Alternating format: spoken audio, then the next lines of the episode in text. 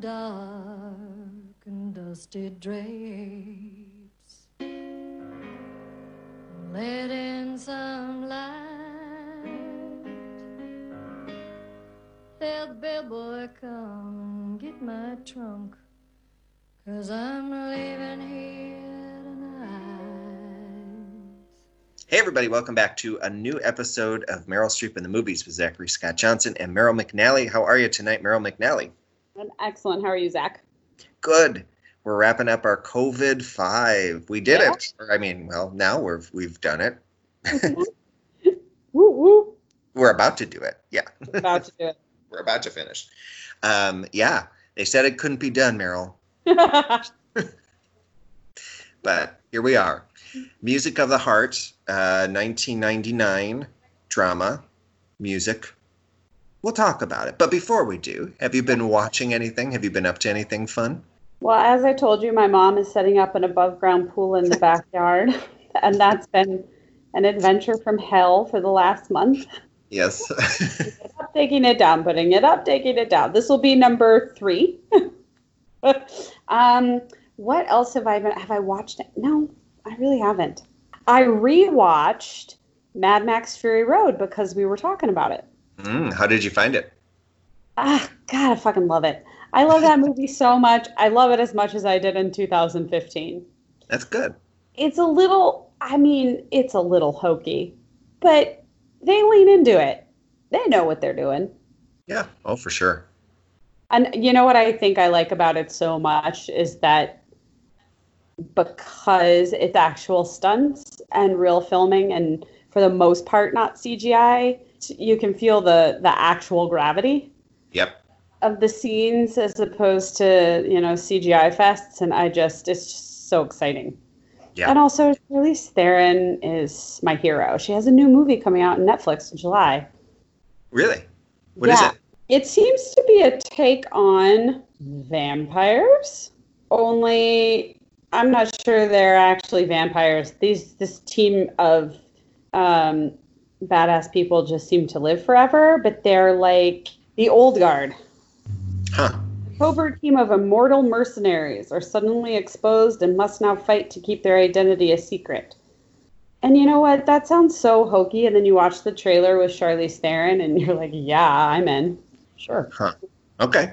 I have to check it out. She is one who surprises me. Uh, like everything I've seen her in, I've really enjoyed her in. Like I think she's she's a huge star, so it's tough to say she's underrated. But I think like she's a really good actress and doesn't always get credit for like how good an actress she is. It's always about like how attractive she is in a way, you know? And I have also yet to see Bombshell, where she appears to be eerily similar to Megyn Kelly.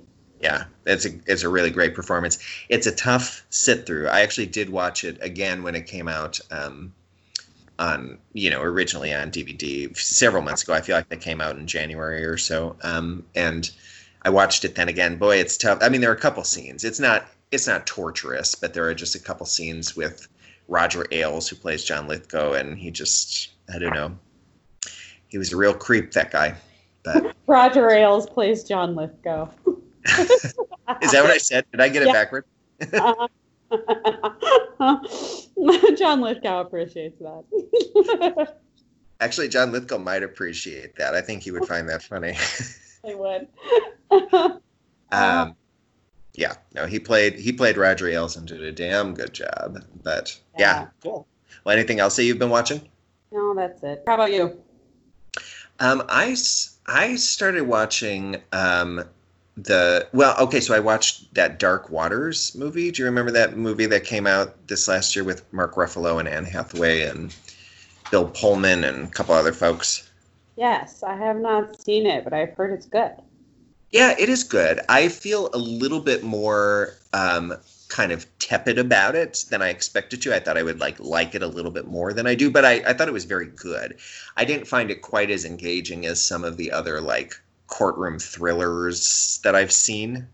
Um, but it's good. It's very good. Mark Ruffalo is great in it. Um, a, lot of the other roles are very small. He's kind of really front and center in it. Um, it's got a lot of the like, uh, I, you know, kind of Erin Brockovich without the Erin Brockovich character. It's a similar like environmental corruption story and legal battle, you know.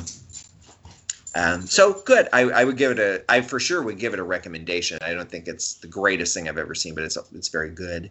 Um, and other than that, I've been watching lately the uh, same thing that it seems like everybody's watching, which is the the uh, this great for a Meryl Streep podcast. This will play really well. But the uh, Michael Jordan Last Dance documentary series that ESPN. So good.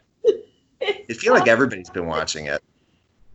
I have not watched the whole thing. I've been watching since my dad's been watching it, and I, every time I sit down, I get sucked in. He's just great. It's it's interesting. I mean, I'm not a basketball person at all. Um, I'm a big baseball person, uh, but I, you know, growing up, not that far from Chicago, um, in the era of Michael Jordan. I mean, like the one thing during that era is like we knew that he was the greatest. I mean, there was no question about it. Like we were we were seeing probably the greatest that will ever play basketball, and we like we had front row seats for that. You know, like we saw that as kids, and so I appreciate that. I will say the documentary is so there are ten episodes, Okay. which is maybe two or three too many. Because I mean, there's there's a certain amount of like just kind of the same things over and over where they'll just interview a player and you're like, well, we couldn't stop him that day, or you know, like he turned it up. To, well, great, he had another incredible game. You know, it, it basically like they should just show one of the episodes should just be like an hour of his greatest shots or something because it's just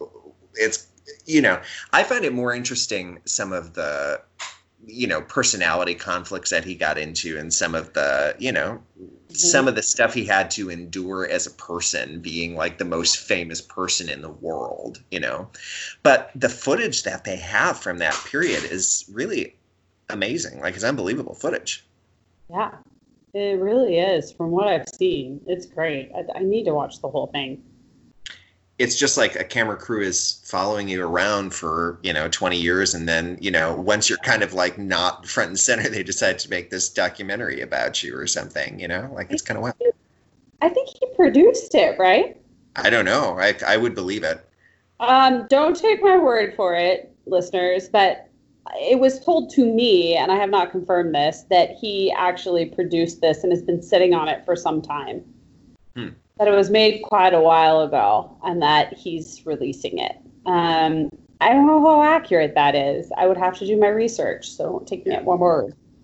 Well, um, and it, it's not explicitly about him. It's called The Last Dance. We should say what it is in case people want to check it out. It's a it's an ESPN documentary. I think it's going to be on Netflix though, um, or maybe already is, but I think it's coming to Netflix if it's not already there. But so it's not explicitly about him so much as it is about that era of the Chicago Bulls and like the Dream Team, um, all of that. But it's basically about Michael Jordan, you know. Uh, so anyway, uh, so that's what I've been watching. Besides Music of the Heart, I know, right? yeah. Shall we dive in? Let's do it. All right. Shall we start with the plot synopsis? Yes.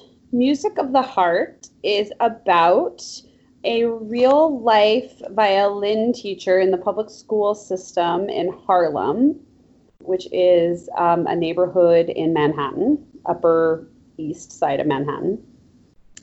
And her name is Roberta Guaspari. And when her husband, div- played by Meryl Streep in the film, when her husband divorces her, she's looking for a job and she finds a school, a, a, job as a substitute teacher at this school in East Harlem as a violin teacher. And um, the film is really sort of, I would say the film is split in half, that the first half is really about like her getting her feet under her after her divorce and trying to support her two young sons. And then the second half skips ahead 10 years later after she sort of established this amazing violin program um, in the school, and um, it gets put at risk because there are budget cuts. So the second half of the film is really about her getting support to uh, fund the program. The it you're right. It could have been like eh, there's that it's at like literally an hour. I, I I checked the time because it's like a false ending. Yeah. it feels like oh this is the end of the movie and oh no this is halfway you know they it it felt like it could have been episodes of a tv show or something you know Yeah, I think you know we always talk about we like and dislike. I don't want to jump straight into what I dislike about this film, but it is it is a little uneven in that way. It it it, couldn't decide whether it was going to be a personal perseverance story or a um, you know save the team kind of story. yeah yeah well let's let's go there what have, have you seen this movie before and if so how did it hold up from the last time You know what? I remembered liking it when I saw it. I saw it when it came out in 99. I have not seen it since. I remember liking it.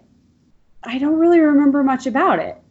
I don't tend to like feel good movies like this. It's like bordering into um, um, sports movies. oh sure Like, um, oh, I can't think of one off the top of my head, but we all know what I'm talking about, right? Like Hoosiers. Yeah. um, I don't tend to gravitate towards those movies. It's sort of funny when you force me to sit down and watch them. I always enjoy them. Like, who does not enjoy Rudy? right Nope. But if you ask me if I want to watch it, I'm like, absolutely not. um, so it sort of falls in that category. It's like feel good, inspirational, but not really my jam. And um, but I found myself getting a little teary eyed because it's Yeah. you know, it's inspiring. yeah totally Me- bringing the arts and music to kids is inspiring. It's amazing. So- totally I, I definitely shed a, a tear or two, and I I enjoyed it. It's a little uneven, but it's made with you can tell it's made with love, and it's kind of very similar to First Do No Harm in that way. sure How about you? What do you think of it? I I gotta admit, I really love this movie. Um, I am a musician. I am a music teacher. I went to college as a violinist, so you know there are things I can relate to. Definitely. Um, I'm not anywhere near the teacher that you know Roberta Guaspari is and that Meryl plays. Um, nor have I ever been put in those circumstances. I did teach at like the complete opposite end of the spectrum. I played or I right after college. Well, actually, right after college, I did a six month tour with a with a show. I was in a musical that toured the country for six months. But then after that, I taught for a year and a half um, at a private K through 12 school in my hometown where it was like the richity, richity, rich, rich, rich people. So the exact opposite of this.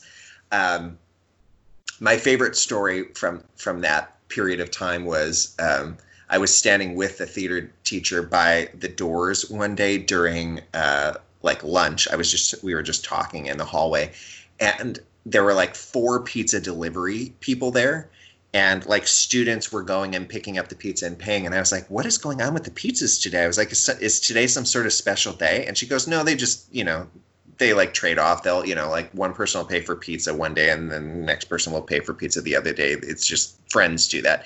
And i was like wait so the kids can just order pizza? And she's like yeah they do it all the time. And i was like but they're kids. I was like these kids are like 10 years old. How do they have money to order pizza? And she looked at me dead in the eyes and so serious said you don't understand zach. She was like a lot of these kids their weekly allowance is more than you and i make in a week and i'm not kidding about that. I was like oh shit. Like oh my god. Yeah. So anyway her and i did not have the same experience teaching but i did my best in a different way trying to reach kids who you know yeah. you know had no reason to care and it, for different reasons anyway anyway it doesn't matter what my experience was but um, i love i love this movie i also have to say i think the the shades of personality that we get to see meryl play in this movie it's really Uh-huh. like she really covers so much ground in this movie that i just love to see like in some of these scenes it's just you know she's yelling at the kids and you see that like intense you know just drive drive drive and then they'll tell you like oh my grandmother got mugged and she she was killed and then you have to see her soften and feel so bad for the kids and like just i don't know you get to see it all. So much range in this movie. And i feel like this was the period where that late 90s she was nominated the year before for one true thing and then she was nominated for this and i feel like those are the movies that sometimes people are like oh she shouldn't have been nominated for those movies Oh, I- um, I think these are really strong uh, well, this one anyway. I guess we haven't done one true thing, but I I remember really liking that one too, and I just think this is really really good. Like she's, you know, it's not it's not a perfect movie by any stretch, but I suspect this is probably going to rate higher on my list than uh, most people would expect to. I, I really think it's a good movie and a good Yeah. performance. her performance is outstanding. Her performance is going to rank super high for me. Film wise, I think because I've had experience teaching kids too, it is so inspiring, right? Yeah. Kids are phenomenal. They're the, they're the greatest creatures on the planet to have in a teaching space, especially if they love what you're teaching them. And if you can make, and if you can bring that love, right? If you can bring them into the love of the thing, that's really mm-hmm. amazing. I think the first part of the film is so focused on her personal struggles. And I'm not sure if I have a solution to this as I say this, but that the the classroom stuff is quite benign and they'll like throw in a hardship here and there for us to know that it's happening but it doesn't feel like the focus of the film. So that when we get to the second half and the program is in trouble it really hasn't been earned in the film. And and so i mean can you imagine being a music teacher in a public school elementary school in harlem and garner enough support from new internationally famous musicians to get your students on stage at Carnegie Hall to raise enough money to support your program for 3 years. I mean, it's astounding if you just think of that alone. Right. And it's it's not the movie I don't I don't know about you, but the movie didn't quite make me feel that. I felt it because I have enough relationship one to New York and to the arts and to teaching kids that I could sort of like generate that emotion for myself. Uh, but I didn't feel like the film did a great job of getting us there. Um, this was directed by Wes Craven. This was like his first non-horror movie. Yeah. Um, and I, I, do want to mention that it's based on a documentary called Small Wonders, which if you buy the DVD, which I have, is also included on a there. There's two discs, and the documentary is uh, the other one.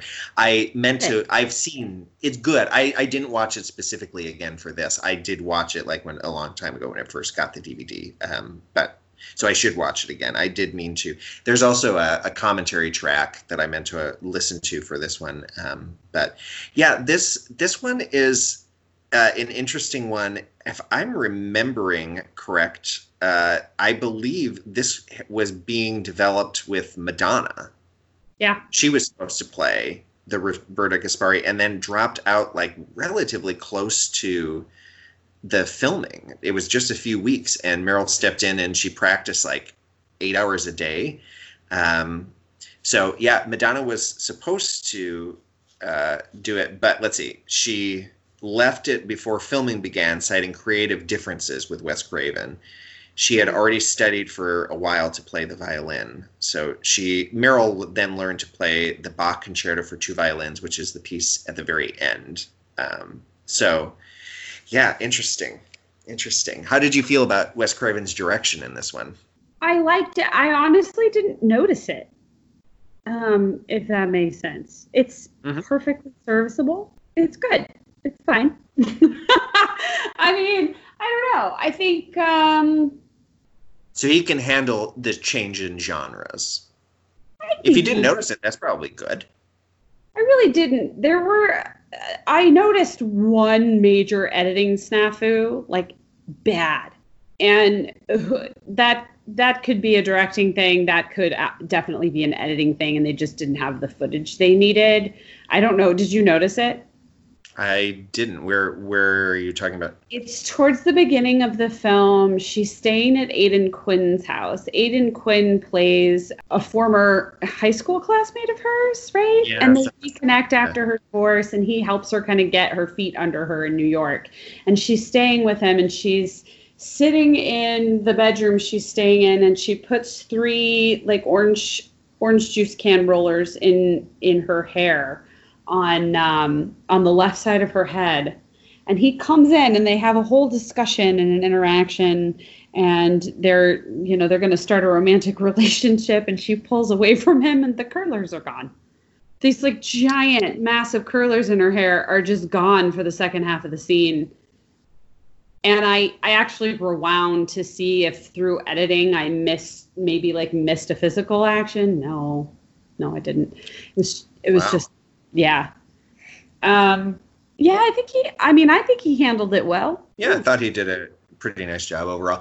There were um, on the DVD there are there, a couple of I guess it's two deleted scenes, um, and one of them was kind of interesting. So the whole storyline with the deleted scene was uh, her youngest son has his bike stolen, and so she doesn't just do. They live in a. She insists on living in the part of town that she's teaching in, meaning that she's maybe not in the greatest neighborhood to live in and um, so she decides she's going to go to the person's house who has stolen her bike and demand it back and so there's this there's a couple deleted scenes um, one of which has her like walking up the stairs to get to this apartment in this kind of very rundown um, home. And there's almost like horror elements in that like you know see seeing her come up the stairs. It's definitely the most wes craven scene but of course it didn't make the final cut of the movie. I got the sense, I could be very wrong, but I got the sense watching the film that the creative team, and it was 1999, but that the creative team really didn't know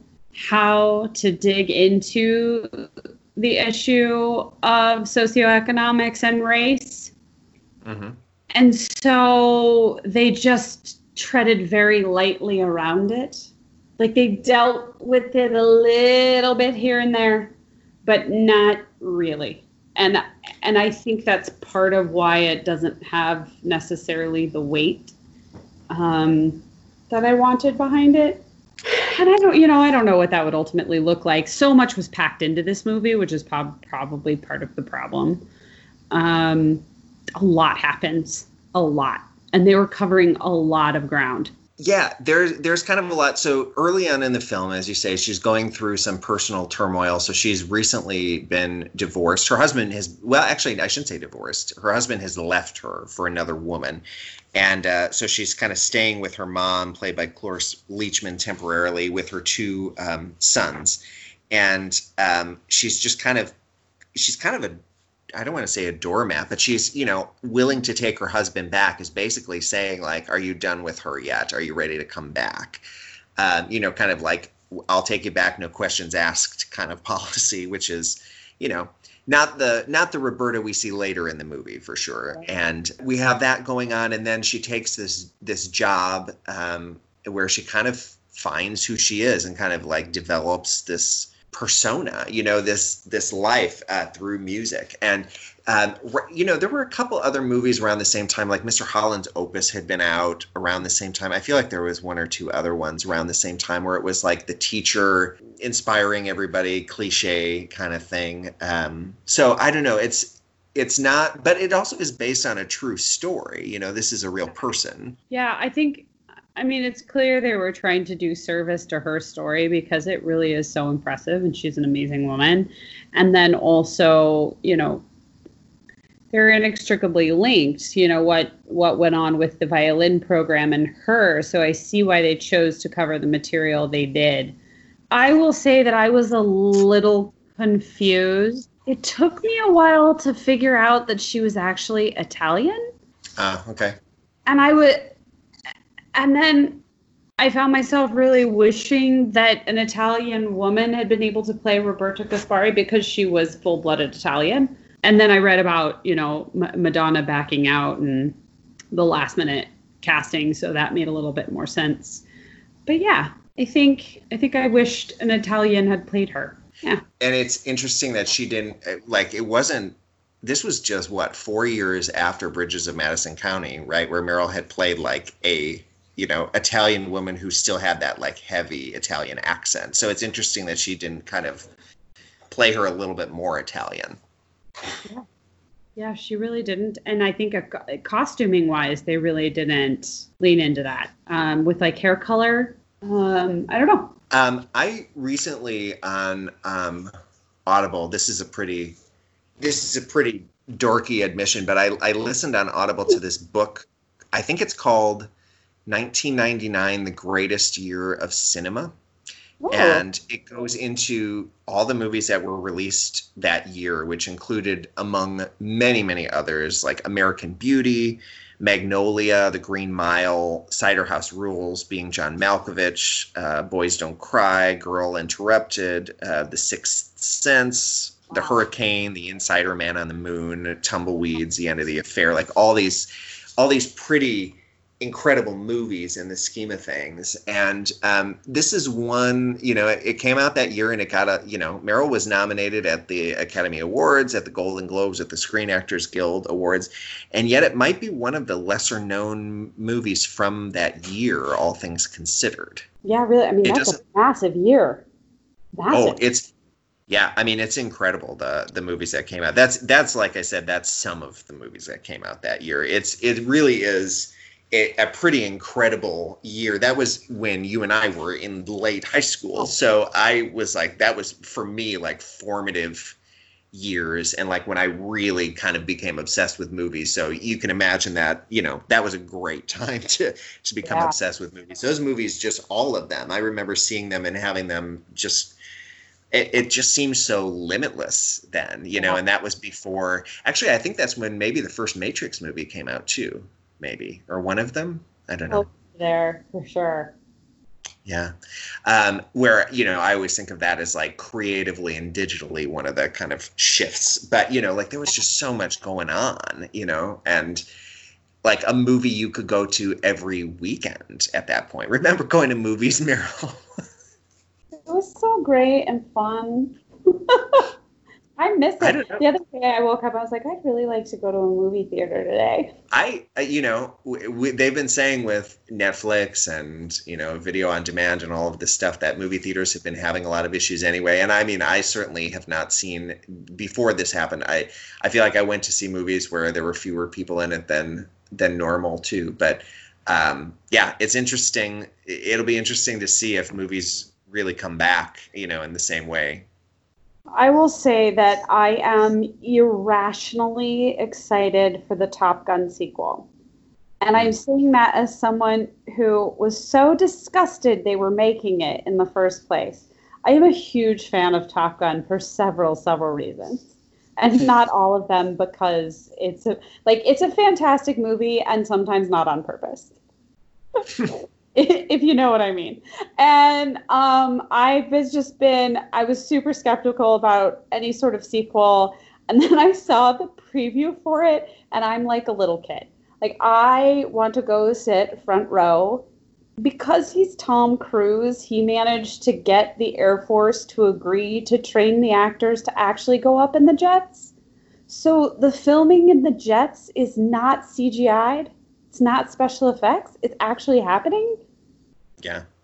which is bonkers and i it looks so good and there are lady pilots now and if i i think i'm gonna actually be so so sad if i can't sit in a movie theater to enjoy that movie Yeah. It'll it'll come back. I think I mean that one's positioned to be late summer, right? Or did they move it to Christmas? it was july i don't i haven't checked to see what they've done I, I wouldn't be surprised if if movie theaters come back for like the summer and then have to go, you know, dark again for a little while. But we'll see, we'll see what happens. But I am excited to to talk about because I might have revisited it very recently. We're doing an Angela Bassett Bassett tribute Mhm. episode next. And uh, speaking of Tom Cruise, the most recent Mission Impossible and those insane, amazing stunts. Like I just think it's the best. I can't Oh. imagine seeing a movie that's better than that. Like in terms of like stunts. I feel like that movie is going to be watched for years and years. And like, holy shit, they actually did this, you know? So yeah, I can only imagine what Top Gun. The new Top Gun to me when I saw it was just like, oh, they're basically making another Mission Impossible movie and just calling it Top Gun. yeah yeah goose's son is a pilot now shocking plot line and and maverick is an instructor also shocking plot line also not shocking that kelly mcgillis has been replaced with jennifer connelly i'm like this is just so hollywood but i can't help it i'm excited to see it anyway Yeah, there are some choices there. It is what it is. But anyway, music of the heart. I know, right? This is a music of the heart podcast, guys. yes. You know, Top Gun, music of the heart. They have things in common. They do. Well, they have Angela Bassett in common. So let's start there. Um, Angela Bassett plays, I keep saying her name weird. I, I've forgotten how to say her name.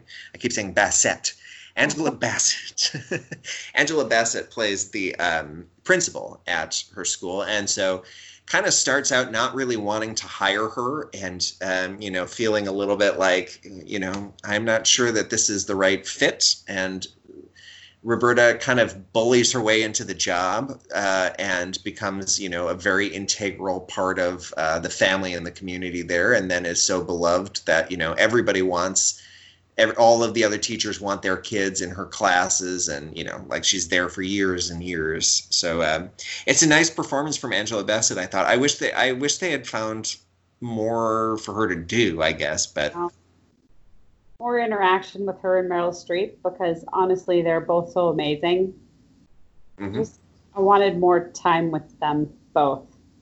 And all, yeah, and like the sense that, sh you know, when she says lines with "I've been by your side the last ten years, but I don't have any control here." Like, yeah, I just didn't. I'm like, have you been? I didn't know. That is true. You really only see them in kind of like scenes of chaos and kind of when they're not really buddy buddy, and then all of a sudden they're buddy buddy. I did like the scene where there are a couple things that I just remember. I don't know if it's because I'm a male teacher or if it's because the times have changed so much, but like the idea that yeah, Meryl goes to her students' apartments and is like alone with them in the bedroom. I would never in a million years a do that, but also get away with that. You know what I mean? Shoving her students in class to knock them off their feet. I was like, oh my god. Yeah. Although, I mean, when we were in high school, that um, oh, I I don't know. My my violin teacher growing up always asked me permission if she could touch me. So so right beforehand, she would be like, "Can I, I touch you?" And she would like adjust physically, which is an important part of violin more so than other instruments actually. Um, and it was one of those things where I was like, I was too nervous to just say like can I just say yes now and have it apply all the time instead of you asking me every week? Because like it really started to feel like really strange after a while to me. It was just like, yes, I trust that you're not going to molest me. You know what I mean? Like I, I'm comfortable with you now. There's, it's okay. Um, but you know, so yeah, she probably wouldn't have gotten away with that. I also had teachers who, I mean, when we went to school, there were a lot of things that our teachers did that you couldn't get away with now for sure. You know, so Yeah. I don't know. It's a, it's a different time. Definitely. That would have been something absolutely the norm when I was growing up. Me too. Yeah, for sure. Yeah. Well, we're the same age, so yes, of course that would have been true. But we had, yeah, we had essentially similar experiences. Yeah, we could get into that, but I guess that's that's not um, a huge thing. But I, I do think, yeah, that she's probably she probably runs her program a little bit differently now. Um, but I, you know, I would I would think. Um, there are a couple other folks who uh, appear in this movie. Aidan Quinn. How did you feel about Aidan Quinn's performance in this movie? I just love Aidan Quinn and anything he does. I mean, he plays a bit of an asshole in this movie. Really, like from the get, you're like, what? What is this? What? um, and I'm really glad that the story went where it did because I didn't I didn't remember that she sends him packing, and so I just thought that this was like sort of put in there as the norm Mm-hmm. he kind of gaslights her the night after they've been together and then takes off to to interview migrant workers for two months and then tells her as a quote you're so stupid because she hired she didn't hire a contractor to do her house Mm-hmm. it's like oh my god um but he was great i love him and everything Yeah, he is good in this movie. Yeah, he's not the most likable person. I will say, I I'm jumping ahead because we usually ask what's your favorite Meryl scene in this movie, and this relates to my my favorite in this is actually the scene when she breaks up with him and fires all of those contractors. I love her in that scene. it's so good i love it she looks at him she goes and you're fired too Yeah, she fires each of the contractors. She goes around the room and turns off each of their radios and is confused why there's music coming from another radio across the room. So goes off to turn that one. There's another radio so goes to turn off a third one. And one of the one of the guys has fallen asleep so she kicks him out. Then you know the other guys she kicks them out. She throws she throws something through her own window. And the I this is why she's so good. Her reaction to it is like oh shit. Like i wasn't i i believed in that moment like meryl wasn't supposed to break that window. Yeah. Uh, totally. It was so good. It's one of my favorite scenes too. oh she's so good in that yeah she's so good in this whole movie she's uh, this is i i'm telling you this is one of her more underrated performances i think this is just not on the list of like when you think of meryl streep performances meryl streep movies i don't think this is really in anybody's top 20 and i think it should be. It's really good. Revisit this one. It's it's also it might be a little bit long. This one is like two hours three minutes or something. I'm not sure really where they could have made cuts. Like it's kind of all important but i feel like they probably could have chopped 10 15 minutes out of there somewhere you know?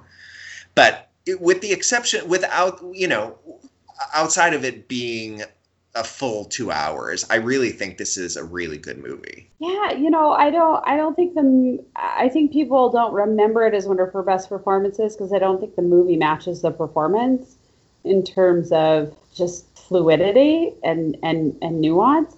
You know what else I mm-hmm. noticed, and this is probably because I just took a sound class, is that the kids' concert at the end. I, I don't know if this happened for you because you're a violin player, but I'm looking very young children on stage, and this music sounds so produced that I don't believe that these young kids, are, like obviously Itzhak Perlman and Isaac Stern, are are making beautiful music and they play themselves.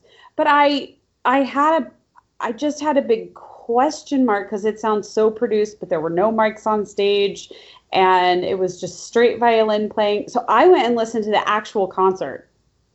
They have a YouTube video of the 1993 benefit concert of the kids on stage. And I I really recommend everybody go listen to that because the sound quality is so stunning in Carnegie. And it really does sound that good. And I think I think it was because in post production we lost that sense of a live performance. So it Mhm. sounds too produced. Yep, I totally get what you're saying. When I was in high school, not to digress again, um, I went with a group of friends, one of whom, uh, my friend Annie, uh, is, I think, and certainly was at the time, really into dance. And we went to see, I don't know if it was Save the Last Dance or what, there was a bunch of like dance movies that came out Yeah. at the time. And so she wanted to go see that, one of those movies. And so we did. And uh, you know, none of the rest of us. It was like her and then me and two like two other guys. It was you know like three or four guys and then her, and she was the only one who wanted to go see this movie. But she really wanted to see this movie, and so we went. And um, it was one of those things where we were all kind of like, yeah, that movie was all right. And she was so mad, and she was like, she wasn't doing those moves. The moves were totally wrong, and this was this was wrong, and this painful. yeah. It Yeah. was, and I like as somebody who doesn't know anything about dance, I didn't know anything. You know, like I, I was none the oh. wiser. And that is always how I feel about movies in which somebody is playing an instrument, in particular the violin or the cello or the viola, specifically because the bow movement makes it so easy to tell if you are a musician or even know a little bit about music. The bow direction does not in this movie sync up most of the time with the notes that you're hearing, which is kind of what you're saying. Yep. And yet, um, it is one of those things where we know that Meryl practiced. She, by all accounts, like became quite a good violinist at the time. Which, of course, knowing her, I fully believe. And like you say, it's different um, at the the very end scene when all the great, you know, all the great violinists are up there. It's the same issue. It doesn't look like they're really playing either, but you know they are. So it's Yeah. just an editing thing. It's nothing other than that. It's it's the sound and the the video, I guess, aren't synced up in the in the proper way. And I that seems like an elementary mistake, and yet it probably is also one of those things where um, you know, they figure nobody except for like other violinists would notice. And yet, like, that doesn't seem like a great kind of philosophy because, like, this movie, you know, will appeal to musicians more so than any other demographic, I would assume. Yeah. absolutely. I noticed too in the Carnegie concert, in the 1993 concert, um, the kids were older. They're all older. Yeah. Like, I don't think there's anybody on stage under 12, Right. which makes more sense with the piece they were playing. It's very challenging. Like there, there's just, just no way a second grader got up on stage unless they're a prodigy. At least in my mind, I don't know. You're the violinist, you can tell me. I just I think the age demographic of who landed on stage for the film also threw me off a little bit. Yeah, and I mean, I think that was as much for storytelling as it was for the playing of that piece because it was about the kind of alumni of her program coming back. That piece is a very, uh, you know, you probably know that piece. It's the Bach Double Violin Concerto in D, and it's so I like if you start in Suzuki. So I started Suzuki violin school when I was in first grade, just because I went to an arts elementary school. Um, I would have gotten to that piece probably in like sixth grade, seventh grade. So not super old by any stretch. But that also is because, you know, I was taking private lessons and practicing every day. You know what I mean? Like not every sixth or seventh grader would get to that piece. It's just because, And that makes sense. That was really the youngest on stage for the actual concert. And and in the Yeah. film there's quite a few younger younger kids in there, it seems. yeah. It's just Yeah. that's all like really tiny stuff. It just ends up adding up to mm-hmm. sort of lose emotional traction. Yeah, it's it's I don't know. I guess that that is the one thing that really did take me out of the movie, but I guess that's not that's this is far and away. Yeah, I mean like this is not the only movie that that's ever happened to. It's almost Right. impossible unless you're actually recording it live in a single take, which of course they don't really do in movies. It's not going to work that way, you know. Mm. And um you you can tell that it's real the sound is probably really them playing. It's just not the same take that was used from the full thing. I don't know. It's just it is a little bit disappointing though. Yeah. Um, yeah. So, um, what about the other the other person? So there are a couple other people who uh, we should mention in here. Gloria Estefan is in this movie. Jane Leeves from Frasier makes a quick appearance in there as well. with a very distracting accent. Yes. I was like, um, what is that? Where are you from? but more more uh nor, more notably than them is Cloris Leachman as her mom. Speaking of people who are really underused in this movie, she got like three scenes in this movie. I know. It was sort of reminiscent of the mom she plays in Spanglish. And um, I, God, I just utterly adore her in that movie. I just utterly adore Cloris Leachman. She's great in this. And I love her chemistry with Meryl. Yeah. Where I, again, like Angela Bassett, I wanted more. Yeah. This movie, uh, the budget for this movie was 27 million, and it made about 15 at the box office, so it was not really a success. Did you, uh, when Harvey Weinstein's name came across the screen at the very beginning, did you take note of that? Yeah. It's hard. There's an entire canon of of, you know, amazing films that are part of film history that have his name on it and it's just it just makes me so angry with him. Yep. I mean, I'm obviously angry for what he did, like first and foremost, but it's tainted so much. Ugh, gross. Yeah. I guess this was Um, a three picture deal with Wes Craven, where two were horror films and then he got to pick a third. and this was this was like a, a i mean i i did appreciate that like at the movie there was like a link or like giving you information to where you could donate to her program which at the time was still running i guess i should know if it's still going or not um Um, but the you know it made program- Reinstated, I think, yeah 1999. I think it's still going. I don't think the foundation they set up or were using is still active. I think it's part of a greater community, like community 501c3. I'm not positive. I'd have to look. Okay. This is just speaking of release and all that, you know, box office information. It was released on, uh, kind of ironically for a Wes Craven movie, it was released on Halloween weekend. It was released on October 29th, which is not really great timing, actually. not. It's not, and I don't know, especially if you hear Wes Craven is coming out with a new movie, that's a little misleading. Yeah. So it, it opened at number five that weekend. Okay. So maybe that's part of it. Maybe if it had opened, you know, closer to Christmas time, maybe it would have done better or something. I don't know. Yeah, that's a good point. Who knows? Who knows? Mhm. Um, yeah, I just I think this is a really underrated one. I really really like this movie a lot. I Um, a lot about it in this podcast. It's very nitpicky because it's an enjoyable watch. This is not a messy film by any means. Yeah. Um, and Meryl Streep's performance is amazing. I think almost everybody else is underutilized. Um, but that's really has a lot to do with the fact they had to pack a lot into two hours. Um, Yep. Also, Gloria Estefan, pretty underutilized. oh yeah, And, And you sh- know there were scenes with her daughter that yeah. went bye bye. And Gloria Estefan, actually, I think she they said that she basically just you know I mean she was a huge star, especially at the time was a really you know like very well known music star, and um, she and NSYNC sing the theme song from this movie, which was also nominated for an Oscar. Um, Yep. But I think she's really natural on screen. Like she's she's really comfortable. Yeah, I wanted I wanted to watch her more. She's also just stunningly beautiful. well, there's just something. We keep talking about this. I can't remember who we were talking about this last time, but like, uh, who doesn't like Gloria Estefan? You know what I mean? Like, she just seems like a really cool person. Right? Oh, She just seems cool. So um, I thought she was good, and I like to- I just thought she was really natural on screen. I just like. I mean, that's got to be crazy to be in your first movie with Meryl Streep, and like in scenes with Meryl Streep, your first movie. I don't care how big a star you are. That's got to be weird, you know. uh, And, I felt like she totally held her own. she totally did. Yeah. Ah, she was Um, great.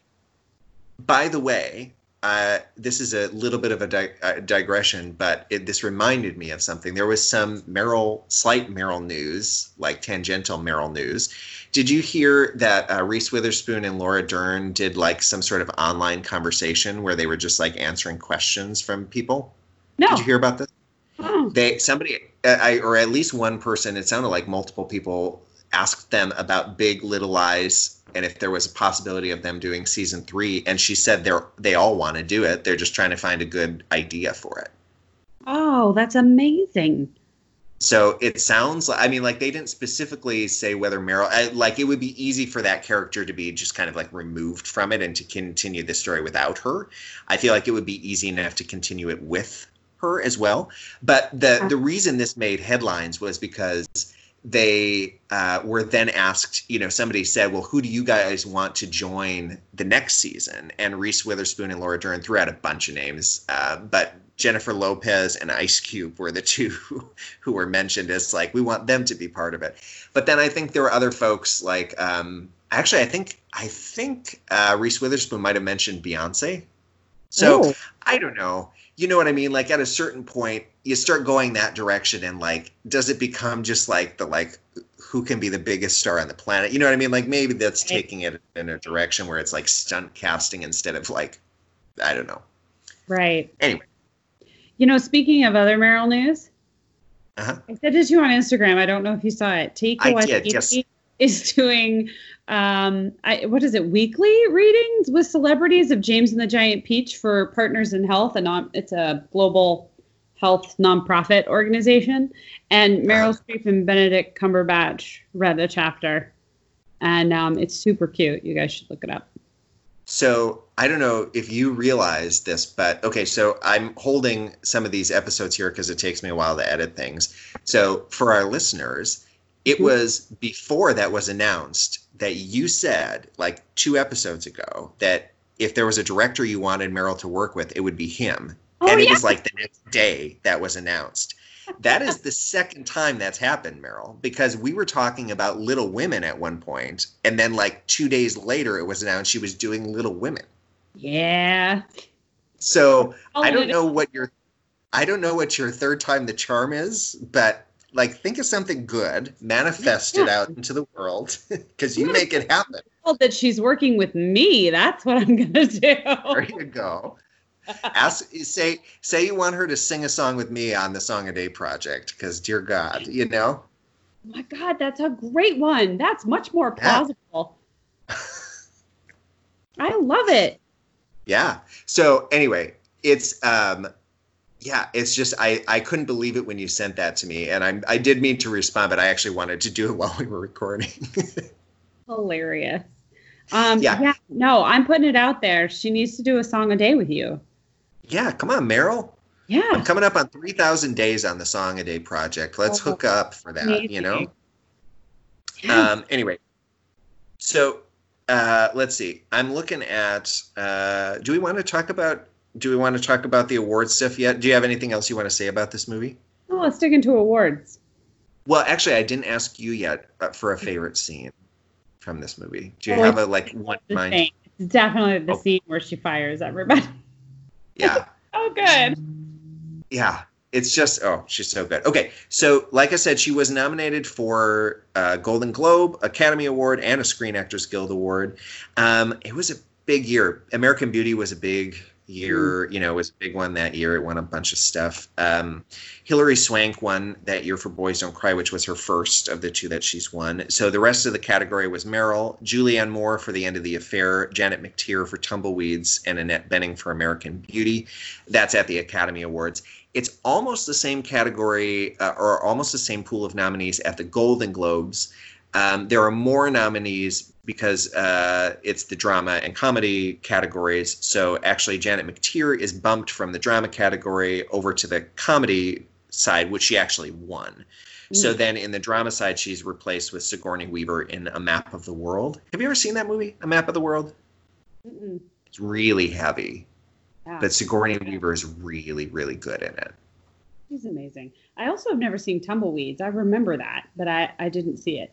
Tumbleweeds is really good too. Janet McTeer is is so underappreciated. It was cool to see her kind of um, get like a lead in a movie, you know, at that time. Yeah. The um, the category is the same pool of nominees from the Oscars at the Screen Actors. The only difference was instead of uh, Hilary Swank winning, Annette Bening won for American Beauty. That year was really kind of like a, a toss up between the two of them. Like they were, you know, one would win one, another would win the other. So I remember thinking Annette Bening was a shoe in, and it was a little surprised that Hilary Swank won that year at the Oscars. Although I don't think I'd actually seen Boys Don't Cry, um, and I had seen American Beauty. Um, I've seen it since, but I hadn't seen it at the time. Yeah. So. Yeah, it was pretty. It was pretty astounding that performance. Yep. Yeah. Hilary Swank wouldn't be a bad uh, six degrees person for us one of these times too. Actually, Yeah, most definitely. um, do you happen to have your uh, lists available? I will pull them up right now. While you're doing that, I've I've preset mine, so I'll I'll say when mine are. We'll give you a moment. Um, for the Meryl performances, I put Music of the Heart at 15 out of this is uh, number 35. We're getting through these now. I where I put it 15 Flying. out of 35. So it's in between. Doubt is right above it, and I put it above It's Complicated. Um, I also placed because we didn't we didn't really place First Do No Harm. I put First Do No Harm her performance a little lower at 27. Um, it's a it's ahead of Still of the Night, but behind Heartburn. Um, and then in terms of the overall movies, I put uh, this one, Music of the Heart, down at 20 after The Manchurian Candidate. So it's in between Manchurian Candidate and Death Becomes Her. And um, again, I put First Do No Harm a little bit lower at 30 out of 35, um, behind Mamma Mia 2 and ahead of She Devil. Hmm. Where, where would I put this? I mean, there are some performances that I just love, but that are quite short, like Mamma Mia 2. Although, you know, we both have that one high. She's oh, just, she's so good in that one scene. So good in it. She really, really She is. managed to be the heart of that movie in one scene. I think I might put this at fifth, at 16 between Silkwood and Into the Woods, performance wise. Yeah, I feel good about that. I think I'm going to put this one a little lower. I'm going to put this at 23 between Death Becomes Her and Defending Your Life. Do you happen to uh, have placements for just for completion's sake? Yeah. Uh, first do no harm. First Do No Harm. I think I'm going to put First Do No Harm down. It's funny because, like, First Do No Harm is probably a better movie than Ricky and the Flash, but I like her performance in Ricky and the Flash better, you know? Yeah. Where did you put it I put it kind of low. I put it 30 out of 35. for performances? No, for performances, um, I have it higher. Sorry, uh, performances, I have it at 27. So I guess not that much higher. Yeah, I'm gonna put it at 25 between Doubt and She Devil, and then movie wise, I'm gonna put it at 28 between Heartburn and Ricky and the Flash. Why Ricky and the Flash gets no love from us, does it? I know it really wasn't very good. There's like five movies that just aren't good. I have Julia ranked kind of low on the movies, which surprises me. Another what we were talking, I don't know if it was a couple episodes ago now, about how fun it would be to like at the, when we're done with all of this, go through and like find the one with the most disparity between our scores. You know, Yeah. who ranked higher. low. Another one that's got some significant difference between us, just you know, based on the eye test. I'm sure there are other ones too. Is the is the the laundromat actually? I like Yeah. that one way more than you do. Yeah, I've got it down at 25 on my list. Where is it on yours? I, I just closed mine, so it's high. It's it's like probably like 12 or 15 or somewhere in there. Oh wow. Yeah, crazy. Yeah, I'm really interested to revisit. I also want to at some point revisit the post. I was so moved by it at the time that it remains in my top performance. And I really would like to revisit that at some point. Yeah. like is this is this true or was I just so moved? I, I went to see it a couple times in the theater and I have watched it I think one time on DVD since then and for me it holds up every time. But it's been a while now since I've it's another one that seems like it wasn't that long ago and yet that was probably 2 years ago now. I know, it's crazy. Uh, I still have the hours in number 1. Yeah. I was watching an episode and 30 Rock is another one that I keep kind of going back to uh, in these COVID times, you know. Do you remember the joke they make about the hours in 30 Rock? No, what is it? you know her she tina fey has this awful boyfriend named dennis who Yeah. she's like constantly kind of drawn back to and they meet at uh, a showing of the hours because they both make the same derogatory joke about it they they both are tired from the movie and, and say to their friends they're sitting a row apart and they turn to each other to their friends and go why is this movie called the hours it should be called the weeks and then they hear the other one say make the same joke so that's how they meet That's amazing. I love so that. it- it's it's a good it's a good rewatch during uh, COVID lockdown. I will say it's it's it's fun. It's a lot of fun. Yeah. Um, all right. Well, let's move on to our other segments. Do you have a preference between uh, Six Degrees and movies Meryl was almost in, Um, or movies we wish Meryl was in, rather? I know, right? Um, let's do movies we wish Meryl was in, even though I don't have one yet. I always try to have a connection to the current movie, and so I was thinking of we talk a lot and have talked a lot, although not not that much recently. But you know, we've talked about the various genres that Meryl has been in and those that she has like kind of purposely avoided. And you know, Wes Craven is primarily known as a horror director, which I would say is kind of the one remaining genre in a way that she hasn't really touched at all like the closest she's ever really come is maybe Still of the Night has that like I don't know suspense like Hitchcocky kind of thing. Yeah. It's definitely not horror though. No. So um, I was thinking of I couldn't think of another like Wes Craven movie, but I did think of I don't know if you saw the recent reboot of Halloween with Jamie Lee Curtis, but I, I thought that might be kind of fun. Oh, that would be cool. I would like to see her do horror. I would also like to see her do action. You know what a good one for her to be in? Something akin to Red and that franchise? That'd be Yeah. fun. Very actiony and kind of diverse uh, age cast. You know, kind of Yeah. covers a lot of ground. And our six degrees of separation. Uh, would you like to tell tell people who it is? yeah. So here's what happened, folks. Um, we can't remember, which probably seems ridiculous because we've been doing a bunch of these. But actually, I think that's the reason why is because we've gone through a bunch of these within like a short period of time. So I think that's why we can't remember. Um, so we think we remember who we said in the last episode, which we think it was Taron Egerton. But I have not yet edited, as we're recording this, I have not yet edited our previous episode. So I have to go back and listen to it.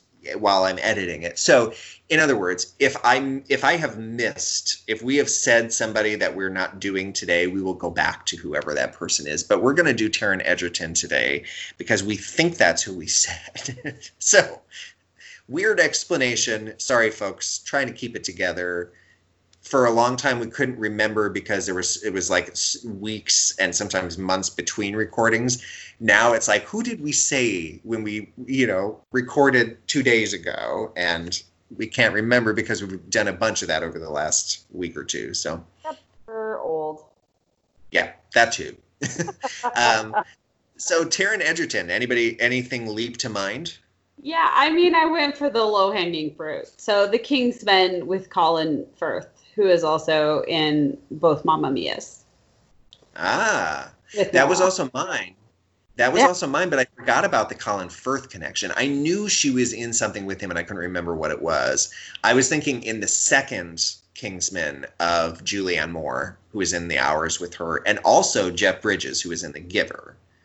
Oh, that's a very good one. That's so. It's all the same movie, though. Yeah, but those are Uh, those are a little bit harder connections. I went Yeah. Obvious choice. I'm sure. Well, no, I like I said, I remembered Colin Firth, and I thought I think there's something there, but I couldn't remember what it was. Um, but neither here nor there. Um, I did want to point out that in Taron Egerton's uh, upcoming movies, do you see that he's signed on to do a remake of Little Shop of Horrors? That he's playing Seymour in a musical version of Little Shop of Horrors. Wait, wait, he's the one who got cast as Seymour because the last Uh, time I everyone was like, "Who's it going to be?"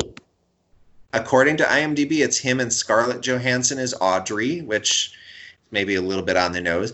Chris Evans is in the movie, which weren't we just talking about him in, in a musical? Yes, yes, he was like super defensive about it. Oh, he's rumored to be the dentist. Which is kind of a fun cameo. Uh, Steve Martin did that cameo in, in the one in the mid 80s with Rick Moranis. That's a fun little part because it's basically just one scene. You get to, like, you know, just come in, steal some laughs, and get out, which is always kind of a fun role. The interesting thing, I think, uh, out of all of that is Billy Porter has been cast as the voice of Audrey 2, it looks like. That's amazing. Okay, I recently saw it off Broadway with Jonathan Groff and Christian Borle, and um, it was just so much fun. They did it. Um, they did it at the Westside Theatre, which is really small. I think it sits 200 people, and um, the set was so simple, and you could tell that the actors just loved the show, and so it had a it had a backyard musical feel to it just really well done in a very classic way, not rethinking the piece really, but just having fun with it. And it's it's one of the most fun experience. I'm not I love Little Shop of Horrors, but I'm not obsessed with it by any means. I find the music very catchy and enjoyable and I like the show and I'm you know, it's fine. Um, but it was one of the most enjoyable theater experiences I've had. Nice. Pure fun. Yeah, it is. It is a really fun show. Uh, Like I think it's hard to uh, to not enjoy it. Although not not difficult to uh, screw up that show. So I hope I hope they're careful with the movie, and I hope they don't overthink the movie because really, like, it's kind of what you were just saying in a way. Like simplicity is really what it's about. Like I Mhm. don't think it does it any any favors to like go too big with it. So I hope they kind of I don't know. I hope they do. I hope they're smart about it, but they know more about making movies than I do. Nobody ever asks me my opinion on these things, Meryl. I, I give it away on this show, but they don't consult me. So Me either. Shocking. I it's it's like we're not executives or something. I don't know. anyway, um, well, we did it, Meryl.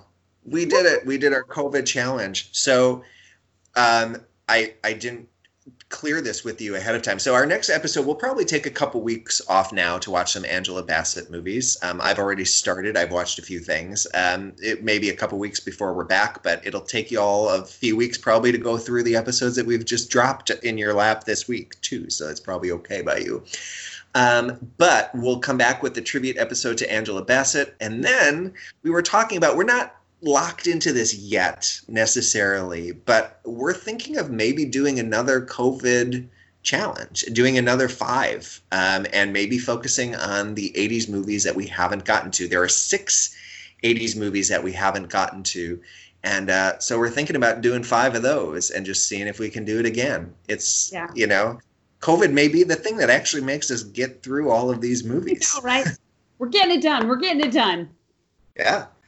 So hopefully, hopefully, uh, you know, like I said, we're not we're not committing to that in this moment, but we'll let you know, uh, you know, based on how our schedules look in a couple weeks. Um, for me, I can probably commit to it now because I don't see things changing within the next couple weeks. But Uh, yeah, we'll no. assess in a couple weeks. Yeah. Um, and uh, we look forward to being back. We're gonna enjoy some Angela Bassett movies in the meantime. We appreciate you all listening, and we'll see you soon. Bye, everybody. That's all.